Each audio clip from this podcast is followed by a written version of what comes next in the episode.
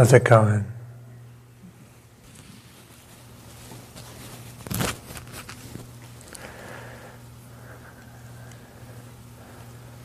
So, when I was uh,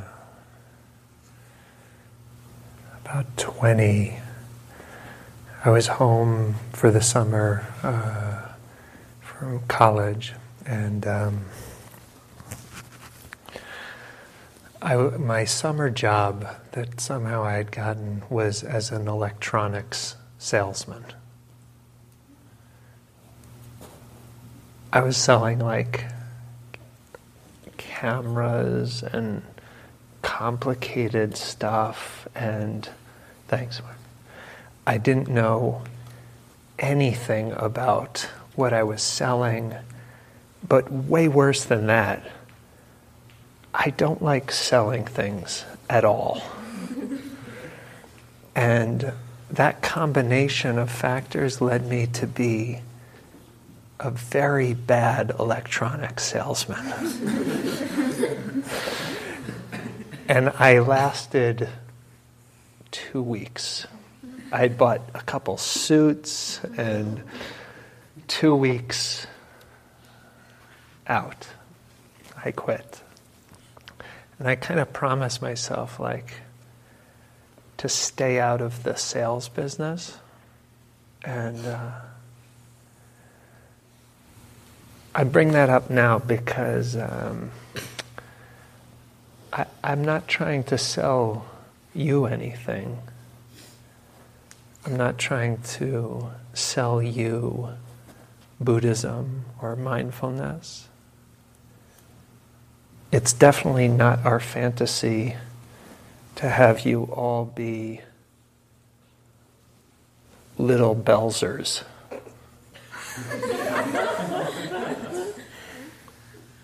or Scots or Brensilvers. This is really not about what we care about, but about supporting you to look deeply to see what, what you care about. And what I would say is that to, to hear, to really hear what our heart is saying, to really be able to listen to what the heart says about what we care about, we have to pause and we have to get quiet I love that the person who during the the shoes game said uh, something like, uh, you know, these shoes belong to somebody who's lost lost themselves amidst cultural pressure. Yeah, who said that? Yeah, right. It's it's really it's kind of easy to take on the values and pressures and ideas of what we're supposed to be, what it's supposed to, what a good life is. It's easy to take that on from outside. But when we do that, we wind up living somebody else's life. We wind up fitting ourselves into a kind of map and a path that actually isn't ours. And it's a real, I would say, tragedy to live someone else's dream. I saw this quote from, uh, it was from I think Jon Kabat-Zinn, and um, he was quoting this uh, senior executive of a of a major company, Fortune 500 company. So whoever this was, I don't know, um, I don't know who it was. Whoever it was, presumably they had the life that at least American culture thinks is the good life a lot of success, money. But here's what that, that executive said uh, that I found so uh, touching. They said, Ten years ago, I turned my face for a moment and it became my life. Ten years ago, I turned my face for a moment and it became my life. And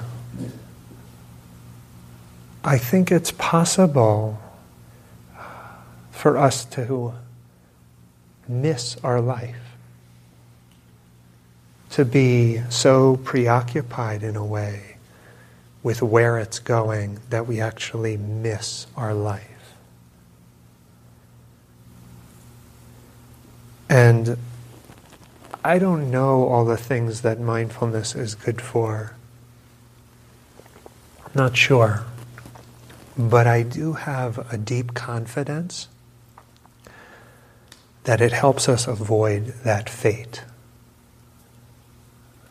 that sense of missing one's own life, of turning one's cheek and we wake up 10 years later or 20 years later and wonder whose life we're inhabiting. And so uh, I wanted to uh, talk about this theme and explore, um, really explore the kinds of conversations that that I, I wanted to be having when I was your age.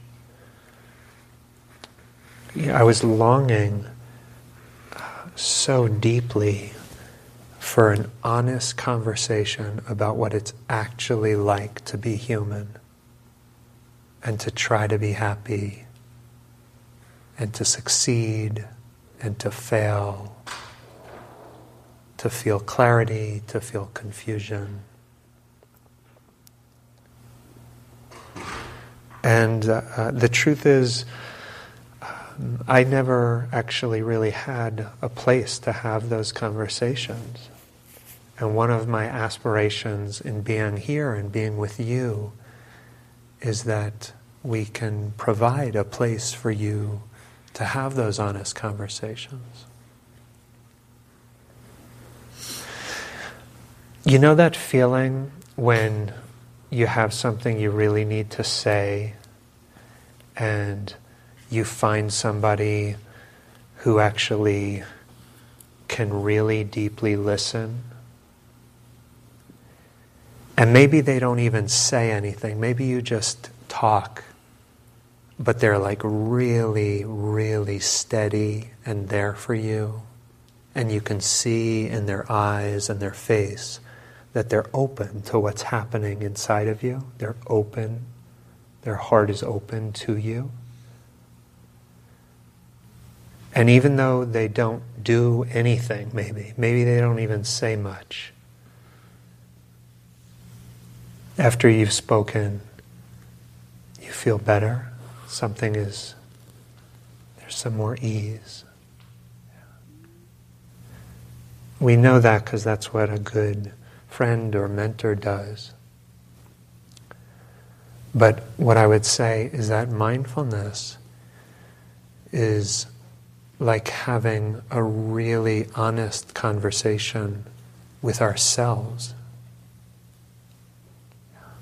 that we actually come to listen to ourselves in that same wide open,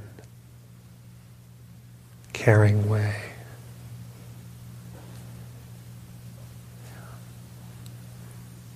And we've been practicing the whole time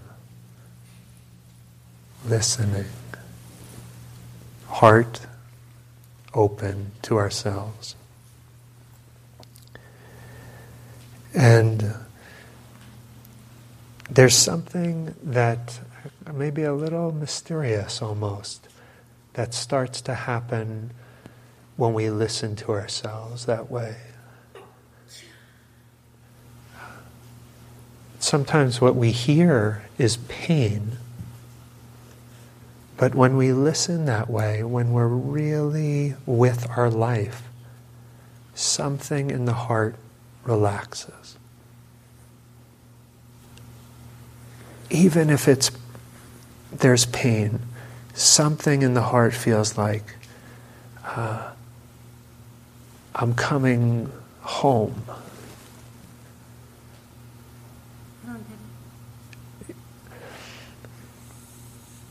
Mindfulness over time, uh, it can feel like when we come back to the moment, when we come back to ourselves, whether we find pleasure or pain in this moment, the act of coming back to the present moment feels like returning to the arms of someone who loves us.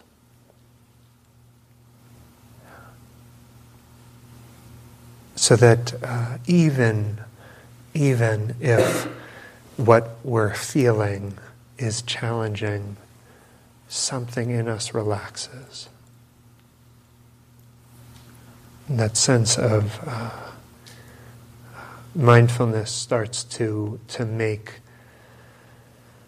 uh, experience feel more and more safe. It feels more and more safe to live our life, to feel our life.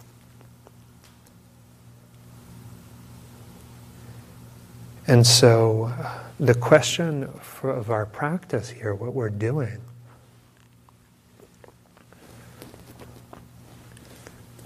is really asking a very simple question. It's a question that sounds so obvious as to be stupid. But the question is what's it like to be human? What is it really like to be human? And can we find a way to make peace with the human condition?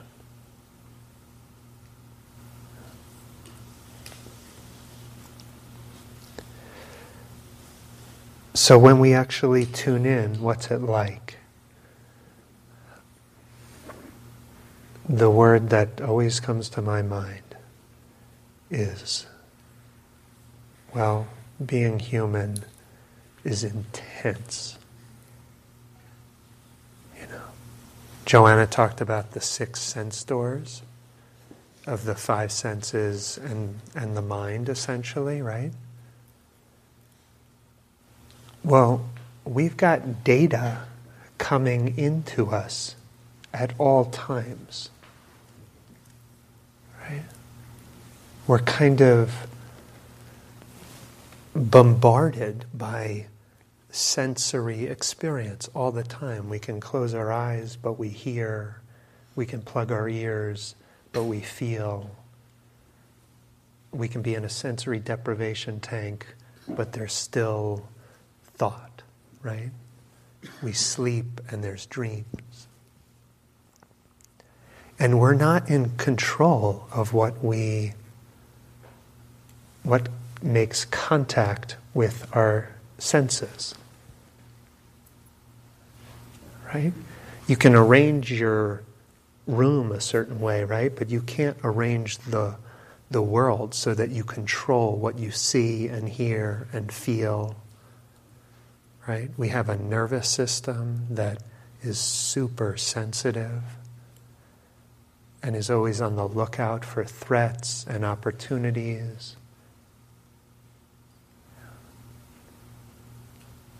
And it's said that. Uh, enlightenment. Enlightenment is when at each sense door there is peace. That we, that we see and the sights are met with peace. We hear and the sounds are met with peace the sensations, the emotions, the thoughts. At each door of the senses, there is peace.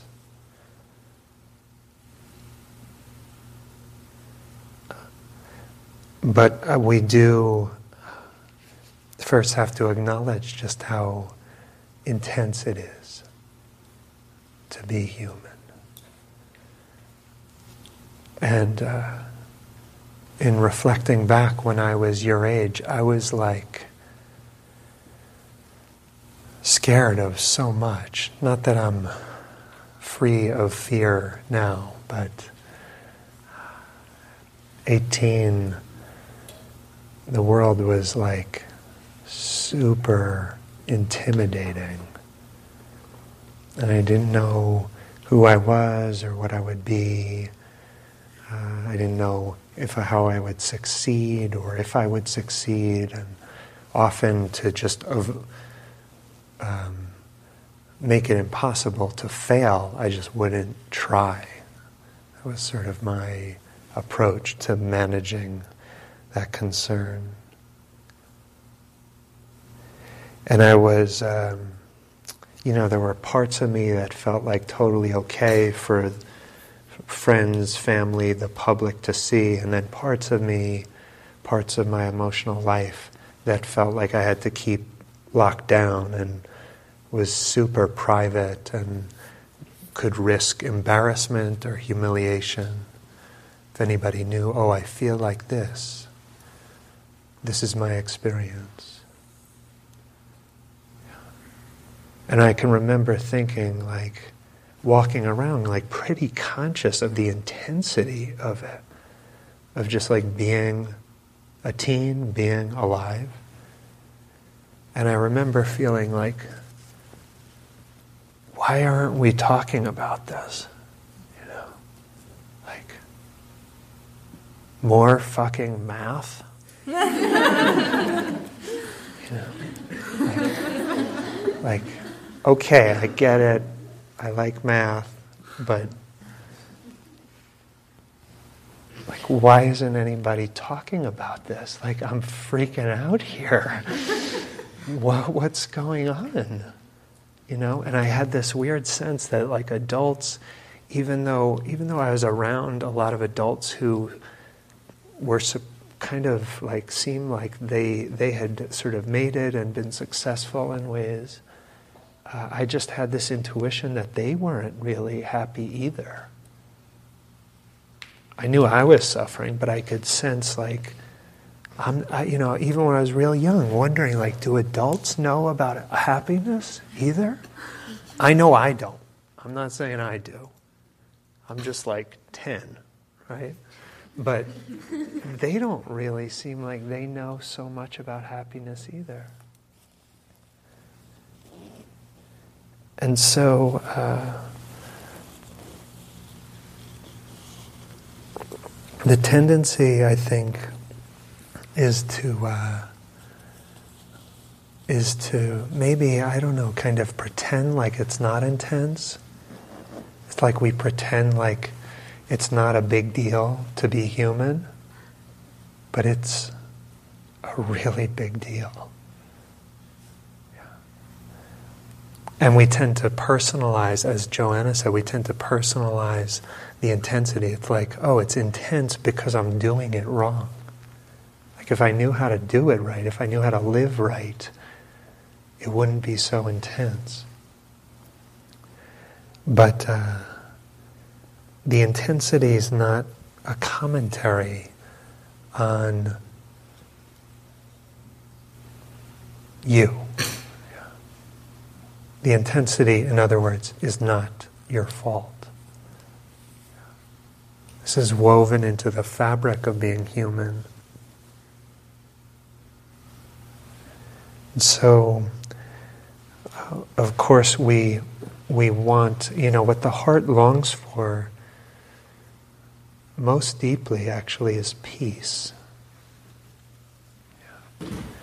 And we try to kind of like find our way out of the intensity, but the way we usually do that is it's like it's intense and then, in order to make it less intense, we like pile on another intensity, you know?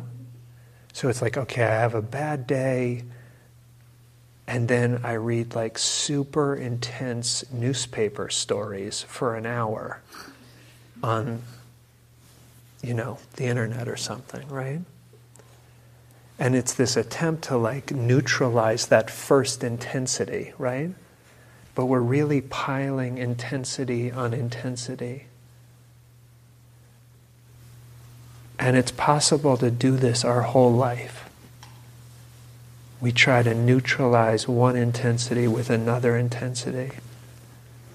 We try to neutralize some sensations with more sensations.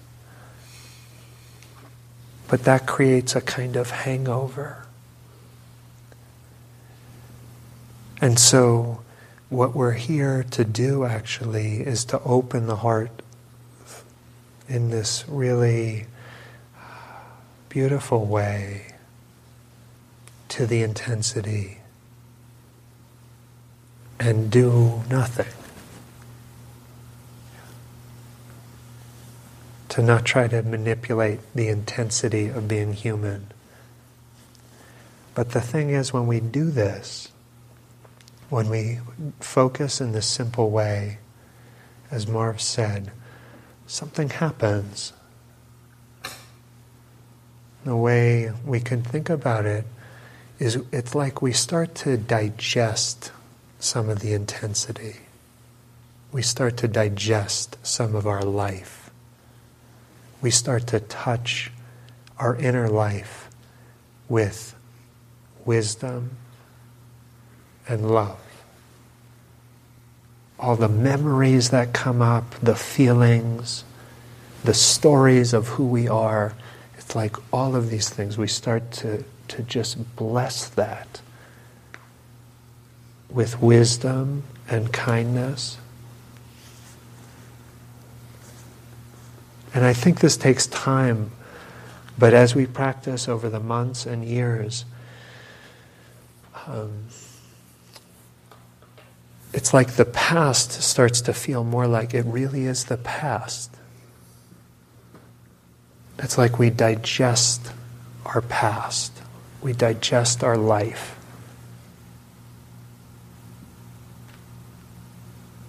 And the heart settles in a deep way.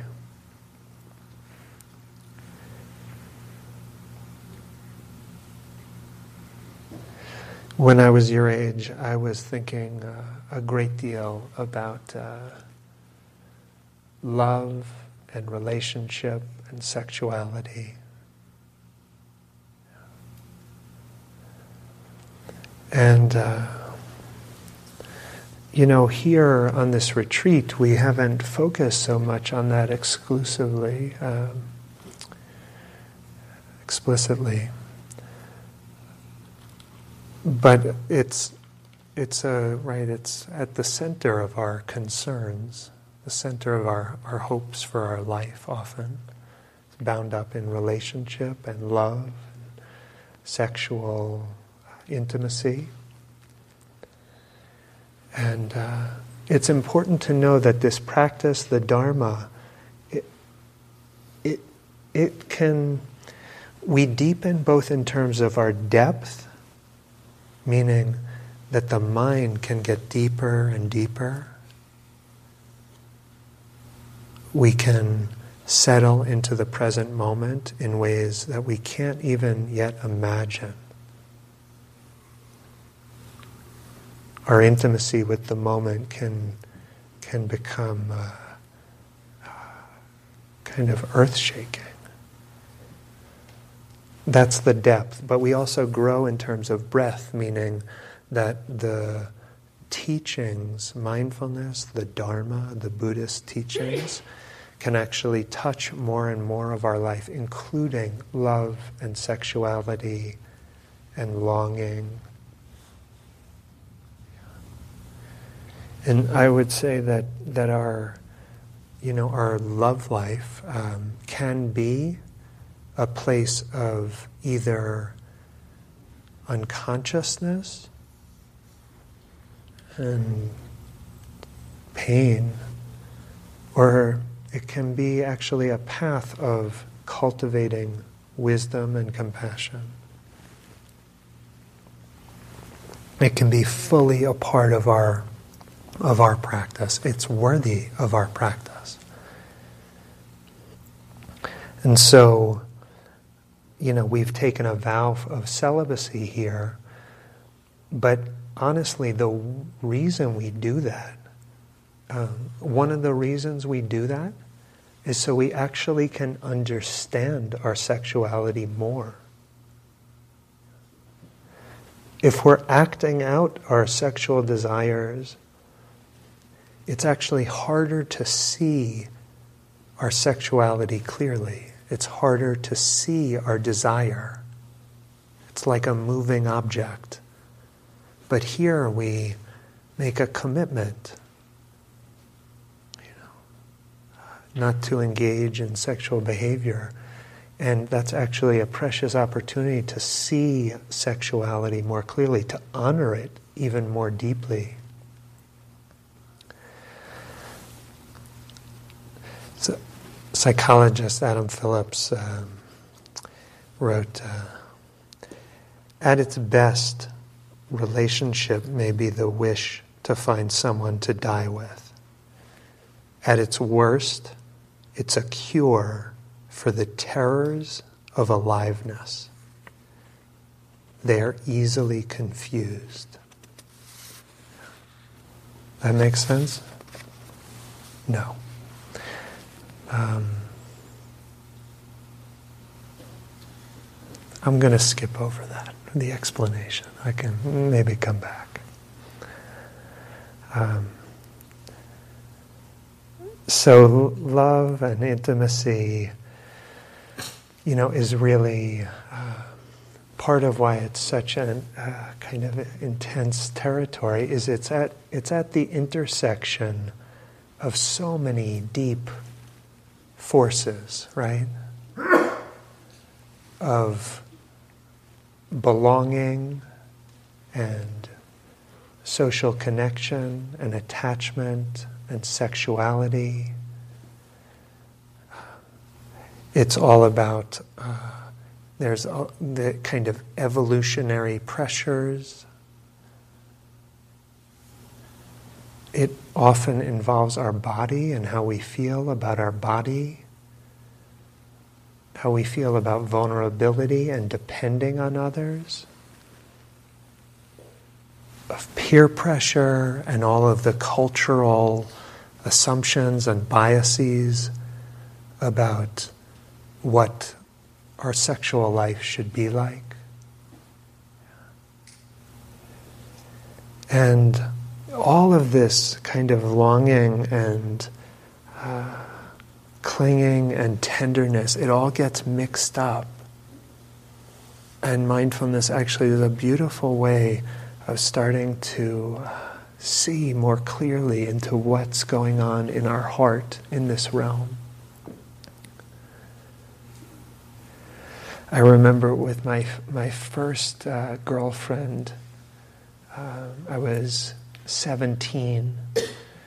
And uh, I don't know, we'd been dating for some number of months, and I wanted to. Uh, to tell her, you know, I, I felt like I loved her and I wanted to tell her that. But I remember it feeling so tender and vulnerable to say that that I couldn't I couldn't actually say it out loud. And so I remember, like, you know how you like write on somebody's back or something? I traced it on her, you know, I love you. And then was like, you know, and it's like, uh, yeah, even just thinking back on it, I can like feel the vulnerability and the kind of exposure of it. You know, like to entrust your heart to another, that is a very uh, beautiful, powerful, scary gesture. So maybe at its most beautiful, I think about love as a union between uh, between eros and metta. Eros being the kind of attraction and uh, kind of sexual uh, longing and passion. Sometimes that just exists alone, but a more mature love, I think, is is eros and metta, as Dawn beautifully led us, like totally mixed together. So there's passion and tenderness, uh, attraction, and a deep kindness. But it's not so hard, not so not so easy, maybe just to make that happen, right? And uh, I've found that that navigating the realm of love and relationship, sexuality, is like. Uh, it requires so much flexibility of mind, so much awareness, so much wisdom, so much compassion, so much self awareness. Because it can be a zone where we feel very uh, opaque to ourselves. You know that word opaque? Like you can't see in. Like I can't see myself. I can't see my habits clearly. And love and lust get confused. Love and clinging gets confused. What we want and what our culture tells us is okay to want gets confused. And part of our meditation practice is actually clarifying, seeing more clearly, distilling the love which is a very generous kind of feeling, distilling the love from the clinging. They get mixed together. They get mixed together. It's not the love that causes problems. It's the clinging that complicates everything. Clinging complicates everything, it makes everything complicated. And you can see how uh, many, many aspects of mindfulness might be relevant for trying to love in this aware way, trying to be in relationship, to be sexual, in awareness. There's, uh, you can think of your own ways, right? But there's there's kindness, yeah. There's equanimity and acceptance, right? I had this friend who was much older than I, and she had had this beautiful relationship, marriage of like 50 years, and even after 50 years, she was like clearly like still in love. And uh, I asked her like, what, what's been most important in like sustaining this loving thing? And uh, and what she said was was like a deep acceptance of the other.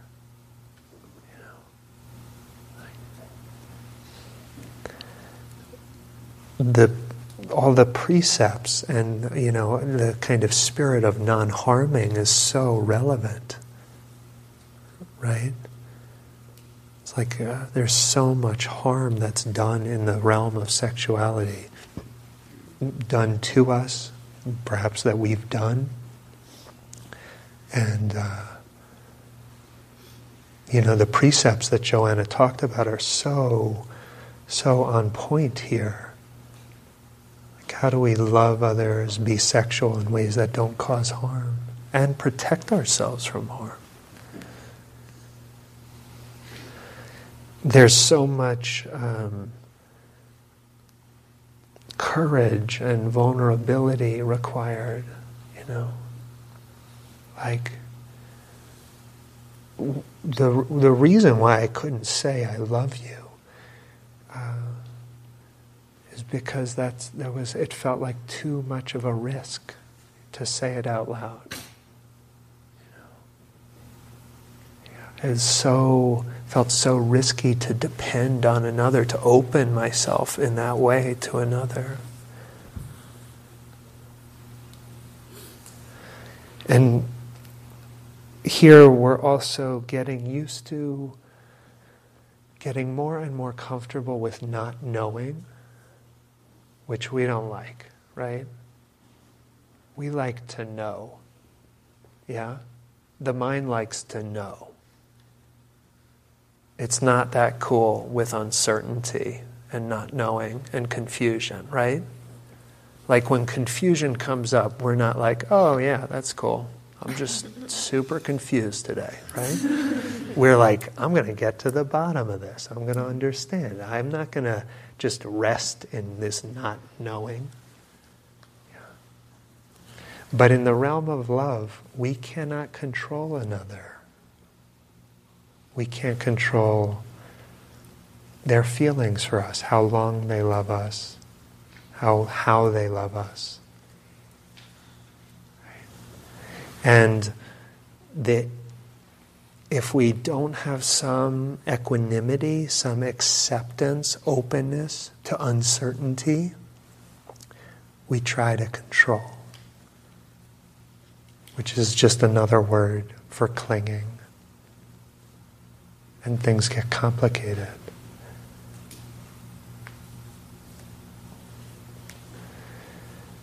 And so, uh, so many ways that our practice actually is relevant here.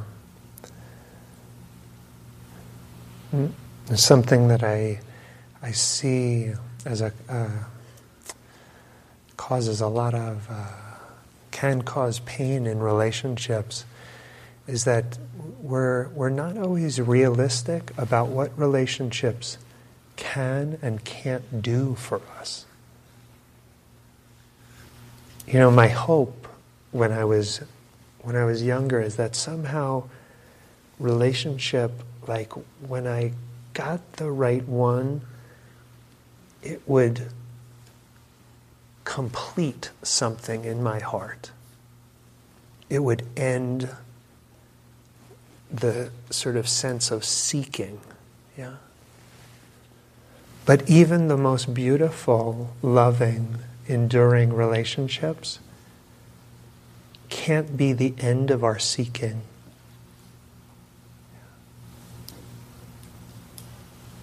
That part is an inside job.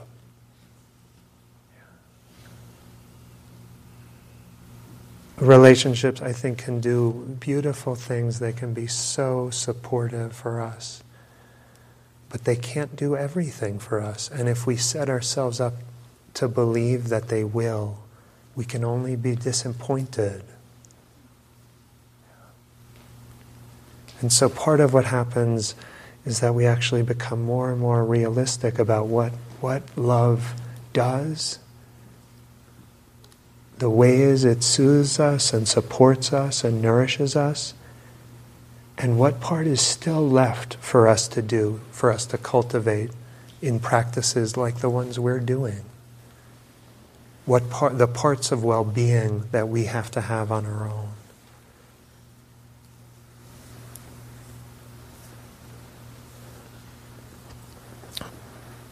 The psychiatrist uh, said that. Uh, that love is the revelation of the other person's freedom. Love is the revelation of the other person's freedom.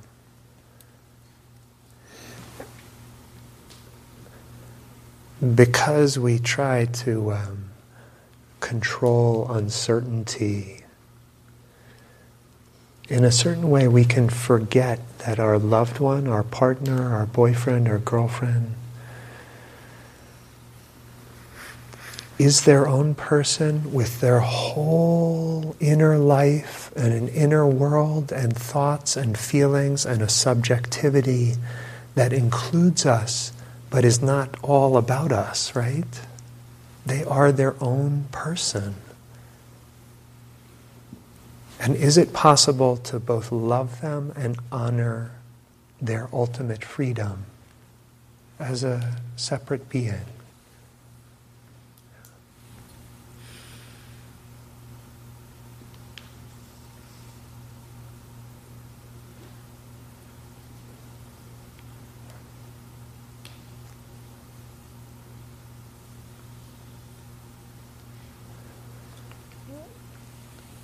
So,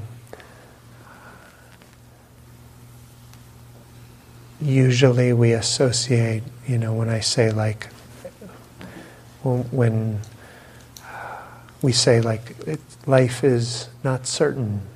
That's, that's sort of another way of talking about the first noble truth that Joanna mentioned. We don't know, life is uncertain.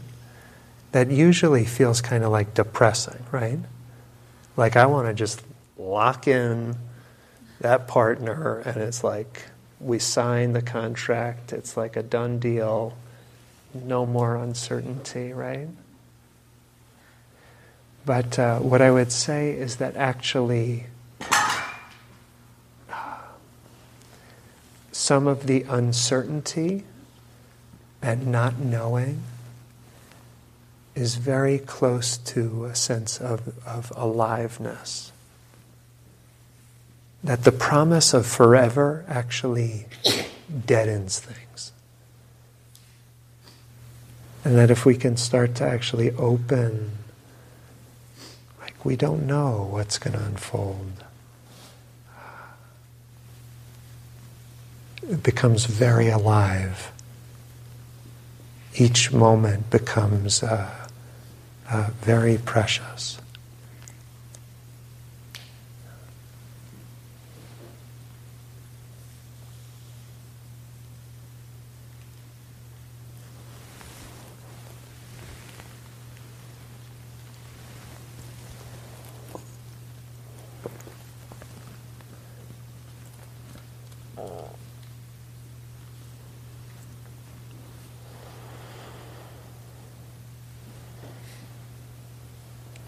Maybe let's just sit for a moment.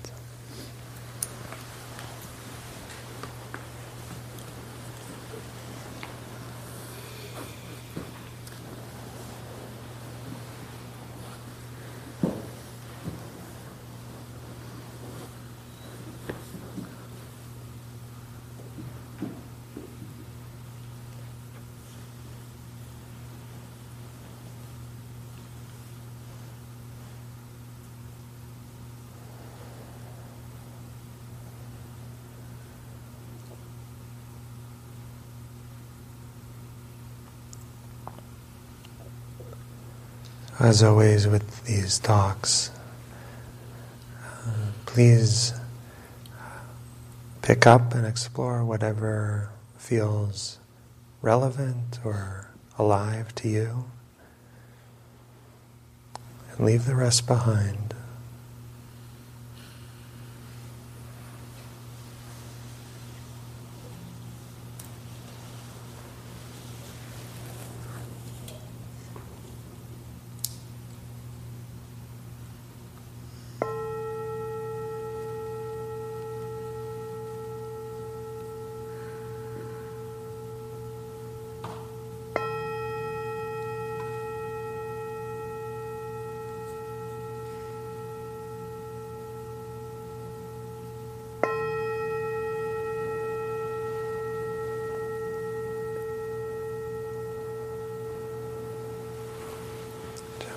Thank you.